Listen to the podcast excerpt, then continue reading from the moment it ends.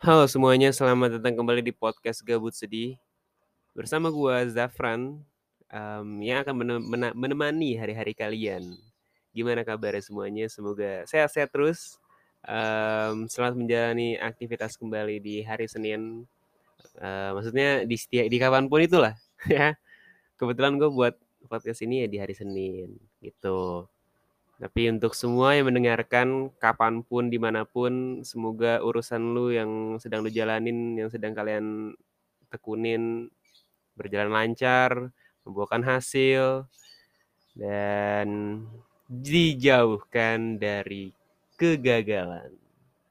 Sesuai dengan judul yang tertera, membahas tentang kegagalan.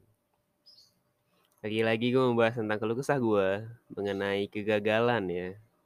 Um, gue buka dengan tentu dengan apa ya orang-orang tuh nggak asing dengan kegagalan gitu. Orang pasti pernah merasakan kegagalan di dalam hidup mereka tentunya. Apalagi mereka yang uh, menjalani aktivitas, entah bisnis, entah hobi pun bahkan ada kegagalan bro, gitu loh hobi misalnya hobi apa yang paling simple gitu? Um, hobi menulis ya kan? Semua orang bisa. Lu nulis aja tuh bisa salah gitu. Bisa banyak kegagalannya gitu loh. Dan kegagalan yang mau gue bahas ini sama seperti yang tadi gue bahas sedikit. Itu tentang hobi ya. Dan gue merasa karena apa ya bingung gitu kenapa orang-orang itu pada takut untuk merasakan, mencicipi, atau setidaknya um, apa ya, ya ogah deh gitu loh untuk merasakan kegagalan, takut gitu. Bahkan gue pun juga merasa begitu gitu loh. Wal padahal sebenarnya setelah dipikir-pikir ketika lu melalui proses yang sulit alias lu menempuh perjalanan yang di mana di perjalanan lu itu diselingi dengan kegagalan ya. Ya itu akan membuat lu menjadi lebih waspada untuk ke depannya. Itu akan membuatmu membuat kalian lebih apa ya lebih lebih mempersiapkan diri gitu karena udah pernah gagal di langkah yang sebelumnya gitu loh. Tapi kenapa orang-orang termasuk gua itu kayak apa ya melihat kegagalan tuh menyeramkan gitu loh. Karena memang ya namanya gagal tuh nggak enak bro. Beberapa waktu yang lalu gue um, melakukan aktivitas rutinitas hobi jadi gue ada ikut apa ya kompetisi lah kompetisi kayak olahraga futsal gitu. Dan ini bukan kali pertamanya sih cuman gue mau hanya ingin mengeluh kesahkan aja. Ketika gue gagal di hobi gue tuh gue merasa kayak apa ya hmm, apa ya merenung murung gitu kayak apa ya nggak nggak ada nggak ada tenaga gitu. Kayak lemes nggak ada motivasi. Sepahit itu memang kegagalan gitu. Kita udah dibikin capek ya kan? Mental kita udah lelah fisik juga. Kena semua gitu. Yang mana kadang bisa ngerembet ke hal-hal yang lain gitu kayak uh, fisik apa ya kayak badan apa sih namanya berat tubuh gitu kayak lu stres terlalu kurus atau lu jadinya nggak bisa ngontrol makan lu dan akhirnya lu jadi um, overweight. Anjay overweight bahasanya lu. Tapi ya gitu kan kadang ada orang yang ketika mereka depresi ketika mereka merasa ada di titik rendah hidup mereka tuh kayak ya banyak cara lah masing-masing kayak punya cara mereka sendiri-sendiri buat menenangkan setidaknya kayak meredakan perasaan sedih yang mereka rasakan gitu ya salah satunya makan banyak gitu Pokoknya makan makan makan makan itu membuat mereka me-relief stresnya gitu. Ada juga yang dengerin lagu ya kan, nonton film, ada juga yang, mmm, ngobrol sendiri gitu. Ada banyaklah cara orang masing-masing tuh dan mmm Gua termasuk orang yang ketika gue jatuh, ketika gue merasa gue lagi ada titik terendah, sebenarnya gue butuh, mmm, mengeluarkan emosi gue gitu loh. Salah sa apa, salah satunya ya ini kan yang akhirnya terjadi, kayak gue mengeluh kesahkan apa yang gue rasakan di podcast Gabut Sedih. Mmm walaupun terkadang akhirnya ada beberapa masalah yang apa ya, gue males untuk cerita juga dan akhirnya gue pendam sendiri. Pendam dalam arti ya, apa ya, nggak usah dipikirin lah gitu loh. Biarin berlalu, ya udah gitu. Dan satu hal yang gue lihat dari orang-orang tuh ketika mereka menghadapi satu masalah, hal yang mereka lupa itu melakukan evaluasi. Ya memang ya. Sebenarnya dari ke kegagalan itulah biasanya kita menemukan kunci yang sedang kita cari-cari gitu. Untuk melanjutkan kegiatan yang kita jalani saat itu. Misal kayak kemarin, mmm, enggak deh, enggak. Misal kita suka masak gitu kan, kita suka masak, terus, mmm, waktu kita masak satu masakan tuh, kita gagal, ternyata rasanya asin, nggak enak, kurang mateng, atau apa. Kita merasa kayak, "Anjir udah masak capek-capek, gagal, nggak dimakan, akhirnya dibuang." Gitu kan. Padahal kalau misalnya setelah kita melalui proses kegagalan yang menyakitkan itu, kita ambil sisi evaluasinya, ya kan? Itu tuh membuat makanan kita jauh lebih enak dari makanan kita yang sebelum-sebelumnya gitu. Let's say, mmm, kita masak, apa ya, nasi goreng deh yang simpel gitu. Kita masak nasi goreng, di momen pertama masak minyaknya kebanyakan, akhirnya banjir minyak. Be eee, by the way ini pengalaman pribadi gue ya. Dulu waktu pertama kali gue masak nasi goreng sendiri, itu gue ban terlalu banjirin gitu, gue terlalu ngebanjirinnya pakai minyak. Jadi minyaknya kebanyakan, pas udah jadi tuh kayak masih basah, kayak bisa diperes kali itu nasi ya, saking banjirnya gitu. Itu di momen pertama. Terus momen selanjut selanjutnya tuh gue merasa kayak, kayaknya ada yang salah deh kalau gue masak nasi goreng ini dengan minyak yang banyak. Jadi nggak enak atau ya nggak bagus juga buat tubuh, buat dimakan gitu kan. Kurangin kali ya, coba kita kurangin dikit. Kurangin dikit sekali, oh masih kurang, ambil lagi evaluasi berarti kurangin lagi sedikit gitu. Sampai akhirnya gue menemukan takaran minyak yang menurut gue pas. Itu nggak ngebanjirin nasi goreng gue, itu nggak terlalu kering juga buat nasi goreng gue, gitu. Menu yang menurut gue, ya bukan the best nasi goreng in the world, bukan, tapi menurut gue aja. Kes tapi poinnya ya dari situlah, kayak awalnya mungkin gue masak nasi goreng banjir, lama-kelamaan tuh jadi menurut gue kayak, "Eh, ini udah pas," gitu.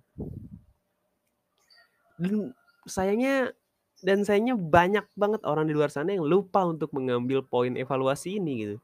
Mereka terlalu lama, terlalu dalam, berlarut-larut dalam proses merasakan ke kegagalan yang mereka rasakan saat itu gitu. Mereka terlalu, apa ya, terlalu mendalami banget gitu, kayak sa rasa sakitnya gitu. Sampai akhirnya mereka lupa untuk mengambil sisi evaluasinya gitu. Nggak ada bentuk pembenarannya setelahnya gitu. Mereka akan mengulangi kesalahan yang sama karena mmm, bukan, yang lebih parah gini, ketika seseorang mengalami kegagalan, lalu mereka mengevaluasi kegagalan itu bagus. Yang mana itu membuat dia jadi ke depannya berani untuk melakukan, tapi dengan pilihan yang lebih baik. Jadi nggak salah pilih lagi gitu, ya kan? Tapi ada yang lebih parah Maksudnya ini worst case menurut gue yang bisa terjadi sama orang-orang, bahkan gue sendiri. Ketika gue mengalami kegagalan dan gue terlalu berlarut-larut dalam proses merasakan kegagalan gue itu, yang akhirnya membuat gue lupa untuk mengevaluasi kegagalan gue, akhirnya gue menarik kesimpulannya ya udah. Um, gue apa namanya ya udah gue biarin berlalu maksudnya gue biarin berlalu aja intinya gue nggak bakal mau mengambil ke arah yang ke sana lagi. Gue menjauhi kegiatan itu lagi. Yang akhirnya ya udah lu nggak melakukan hal itu lagi karena lu takut gitu loh. Kan parah ya apalagi kalau misalnya memang itu adalah kegiatan yang lu cintai sebenarnya hobi. Terlebih ini kegiatan yang baik ya. Salah satunya hobi lu mungkin gitu loh. Sekarang lu punya hobi terus lu gagal dan lu tidak mengambil apa ya poin evaluasinya. Akhirnya lu takut untuk menjalani hobi lu lagi karena lu takut gagal. Gitu. Sampai akhirnya ya lu meninggalkan hobi lu. Lu tidak menekuni lagi hobi lu karena lu takut gagal. Padahal kan bisa gitu ketika lu mengambil poin evaluasinya dan next lu masih berani untuk menekuni hobi lu tapi dengan pilihan yang jauh lebih baik gitu. Ya kan? Kenapa kenapa malah takut gitu? Itu adalah worst case menurut gue. Itu adalah uh, situasi terburuk yang bisa terjadi sama orang yang terlalu berlarut-larut dengan kegagalan mereka gitu. Yang mana yang tadi gue bilang sebenarnya dari kegagalan itulah lu bisa menemukan kunci yang selama ini lu cari gitu untuk membuat diri lu jauh lebih baik dari sebelumnya. Begitupun dengan masalah-masalah lainnya gitu.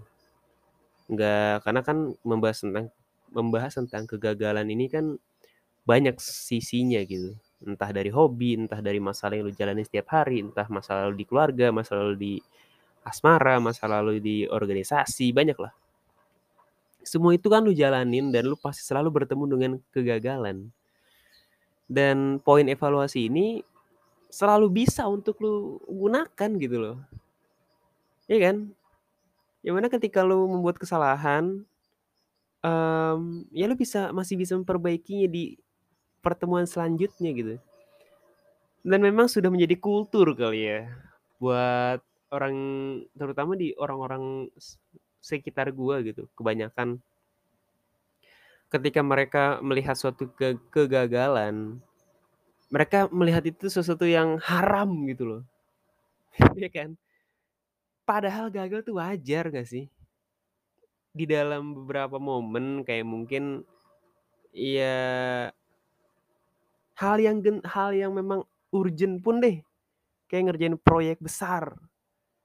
Ya namanya apa ya momen gagal tuh pasti ada aja gitu loh sekalipun udah lu rancang udah lu rancang sedemikian rupa itu pasti ada aja gagalnya selalu ada kemungkinan-kemungkinan untuk lu mengalami kegagalan itu sesempurna apa pun kegiatan yang lo lakukan.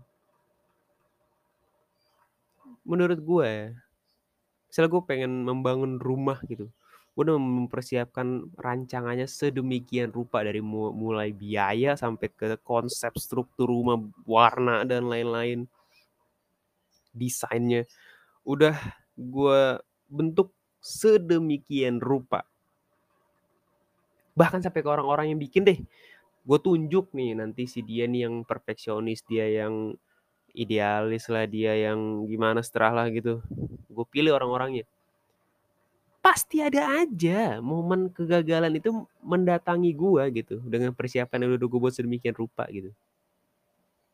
Dan wajar kok menurut gua ya kayak namanya orang gagal namanya orang nggak berhasil yang emang kenapa gitu loh. Namanya juga lu membuat usaha lu berusaha gitu. Kalau memang usaha lu belum membuahkan hasil yang lu inginkan seperti berhasil ya ya ya udah apalagi selain gagal maksud gue kan bisa lu ambil poin evaluasinya untuk ke depannya nanti gimana. Kalau memang lu terlalu apa ya, gue takut gagal, ya semua orang pasti pernah mengalami kegagalan dan memang satu dunia itu pun setuju gagal tuh nggak enak. Lu tanya apa ya orang paling berprestasi di dunia gitu, dia pun pasti setuju gagal tuh nggak enak bro, gitu loh. Namanya orang gagal, gagal, lu kalah gitu, lu jatuh, lu nggak berhasil gitu, ya nggak enak lah. Siapa sih yang mau menerima kegagalan gitu? Maksudnya siapa sih yang mau rela ketika dia diberi pilihan lu mau berhasil atau gagal? Gue gagal aja deh, gitu loh. Eh kalau bisa lu milih untuk mau jadi orang berhasil, lu pasti milihnya yang berhasil lah. Tapi poin gue nggak seharusnya kita takut untuk merasakan kegagalan. Dan bukan berarti ya kayak ya udah gue usaha seminimalnya aja. Toh gue ngapain takut untuk merasakan kegagalan? So kegagalan ya udah nanti bisa dievaluasi bukan gitu. Sekarang kalau lu mengevaluasi kegagalan lu tapi lu ke depannya masih tetap melakukan usaha yang minim dan lu mau berharap usaha lu berhasil ke depannya gimana? Lu butuh effort juga, Bro. Gitu. Jadi maksud gue tuh jangan menggeneralisir bahwa gagal tuh udah berarti nggak bisa gitu loh. Sebenarnya yang da, eh, an- apa ya ancaman terbesar itu bukan dari diri orangnya sebenarnya bukan cuma dari diri orang yang gagalnya itu tapi dari lingkup sekitarnya juga sih. Karena ketika orang gagal tuh itu sangat membutuhkan support dari orang-orang sekitar loh sebenarnya. Ya. bukan dari diri sendiri gitu. Bukan maksud gue bukan cuma mengandalkan diri sendiri sebenarnya. Akan lebih baik jika ketika ada seseorang yang gagal itu orang-orang sekitarnya ikut ngerangkul. Itu damn rasanya tuh bener-bener kayak deep gitu. Bener-bener apa ya?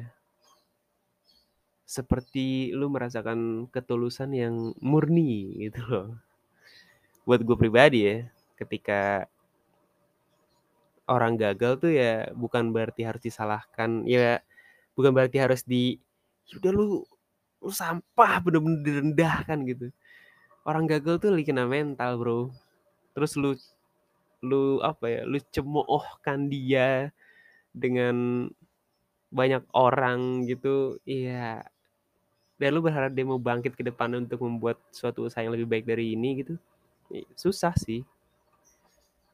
Tapi kebanyakan orang di sekitar gue selalu melihatnya tuh kayak gitu gitu. Jangan sekitar deh kayak lu semua nih yang mendengarkan ini lu kalian pasti pernah sekolah atau setidaknya tahu lah sekolah tuh kayak gimana. Ketika lu mau nanya ke guru atau lu mau nunjuk tangan lu ingin bertanya atau menjawab suatu pertanyaan dari guru lu lu pasti ragu kan? Kayak ih kalau salah gimana ya? Gitu. Sudah saking menjadi jadinya kultur itu tuh sampai tertanam ke diri kalian gitu. Untuk nanya untuk mau menjawab pertanyaan tuh jadi kayak kalau gue salah nih gue diketawain nih gitu. Nah itu poinnya tuh. Kenapa ketika kita melihat suatu kegagalan tuh seolah-olah kayak hal yang apa ya? Ya gimana sih menjelaskannya gitu? Banyak orang yang takut untuk membuat tindakan ya karena itu trauma. Jadi kayak seolah-olah tuh gagal tuh hal yang menakutkan buat mereka gitu. Dan itu benar benar terjadi. Gue yang di kampus pun masih ada kok mau momen yang kayak gitu kayak cir nih kalau gue salah nih gimana ya? Gitu. Nah kan wajar ya kalau emang salah gitu. Ya udah aja. Cuman eh apa namanya atmosfernya gitu loh atmosfer sekitar kita itu membuat kita jadi kayak fuck ini kalau salah gimana nih?" kayak gue sampah banget sih gue gue rendah banget sih kalau salah gitu dukungan dari orang-orang sekitar itulah yang gue maksud ketika coba bayangin ketika lu salah menjawab pertanyaan tapi yang dilakukan teman lu tuh justru apa ya memberi lu applause memberi lu kayak ya respect lah lu udah berani jawab gitu. Pasti kan kayak, "Deh gila anjir." Lu makin pede ke depannya, Bro. Iya kan? Lu makin percaya diri untuk menjawab pertanyaan pertanyaan-pertanyaan yang nantinya akan datang gitu. Bahkan lu bisa makin apa ya, makin giat gitu kayak mmm, oke gue harus belajar lebih ini biar gue bisa jawab pertanyaan gitu.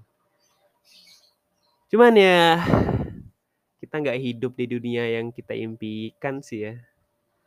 Semua hal-hal yang menyenangkan itu seolah-olah kayak cuman angan-angan aja buat kita gitu. Kenyataannya kita hidup di dunia yang penuh dengan penderitaan, anjay. Tapi bener kan? Kita hidup di dunia tuh yang penuh dengan kebohongan, penuh dengan kegagalan gitu, minim keberhasilan, ya kan? Itu banyak kok kalau lihat di sosial media orang-orang pada mengeluh pengen kaya, pengen punya uang banyak. Emang ada ya di sosial media itu tenar yang kayak orang yang sangat membangga-banggakan harta mereka. Maksudnya kayak damn gue gue sangat ini nih um, bersenang hati karena harta gue banyak. Siap sih dikit bisa dihitung. Kayak kemarin yang lagi ngetren cuma Siska Kohol ya kan. Siapa lagi? Dikit orang-orang yang punya harta banyak dan mereka apa ya um, kayak Atta Halilintar siapa lagi sih bisa dihitung jari lu lihat konten-konten di sosial media yang ya kesannya mereka merintis dari bawah dan berharap suatu keberhasilan yang besar gitu jauh perbandingannya bro memang kita hidup di dunia yang penuh dengan kegagalan nah permasalahannya sekarang adalah siapa yang bisa survive dari proses kegagalan itu apakah kalian bisa melanjutkan perjalanan kalian menuju keberhasilan melewati proses gagal yang menyakitkan? Atau justru kalian hanya memilih untuk menetap di apa ya? Di ruangan kegagalan yang sedang kalian rasakan gitu. Terlalu larut dalam mendala, dalam merasakannya gitu, terlalu mendalami dalam apa ya? merasakan itu gitu. Tapi ya di podcast yang singkat kali ini gue berharap semua orang yang menjalani hal yang mereka cintai entah hobi, entah harapan-harapan, entah kegiatan, semua yang kalian lakukan. Yang baik tentunya. Um, semoga kalian semua berhasil. Sekalipun kalian harus gagal gue berharap kalian semua akan merasakan keberhasilan yang mereka yang kalian nanti nantikan gitu.